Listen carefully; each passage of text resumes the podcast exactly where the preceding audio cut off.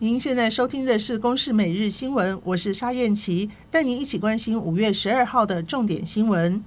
无党籍嘉义市议员戴宁因为卷入诈领助理费风波，检方昨天侦查终结，认定戴宁利用职务之便诈领的款项超过五百一十八万，犯后态度恶劣，涉犯贪污等罪起诉。建请从重量处，可执行二十四年的刑期。案件已审嘉义地方法院，并在昨天晚间预知戴宁继续羁押禁见。嘉义地方法院法官兼发言人洪玉祥说：“本院在审酌被告涉涉案情节重大，涉案期间长，且人头座椅多达四人，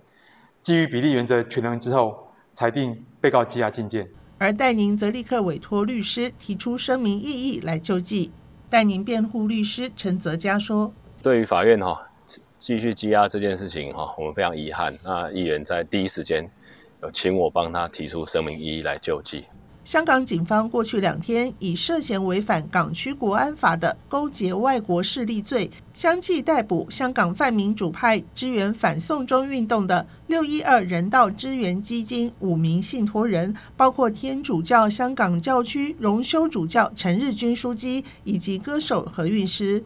台股震荡，量能紧缩，冲击证交税的表现。四月份证交税实征净额只有一百五十三亿元，比去年同期大幅缩水了九十二亿，年减百分之三十七点五，也创下了二零一九年七月以来的最大减幅。财政部预估，未来几个月证交税都会呈现下修的格局。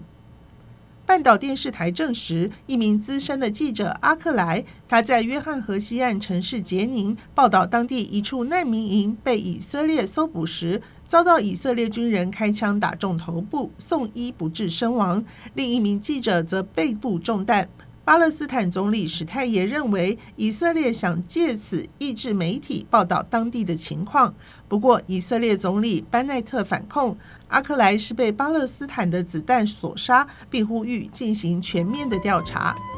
以上由公视新闻制作，谢谢收听。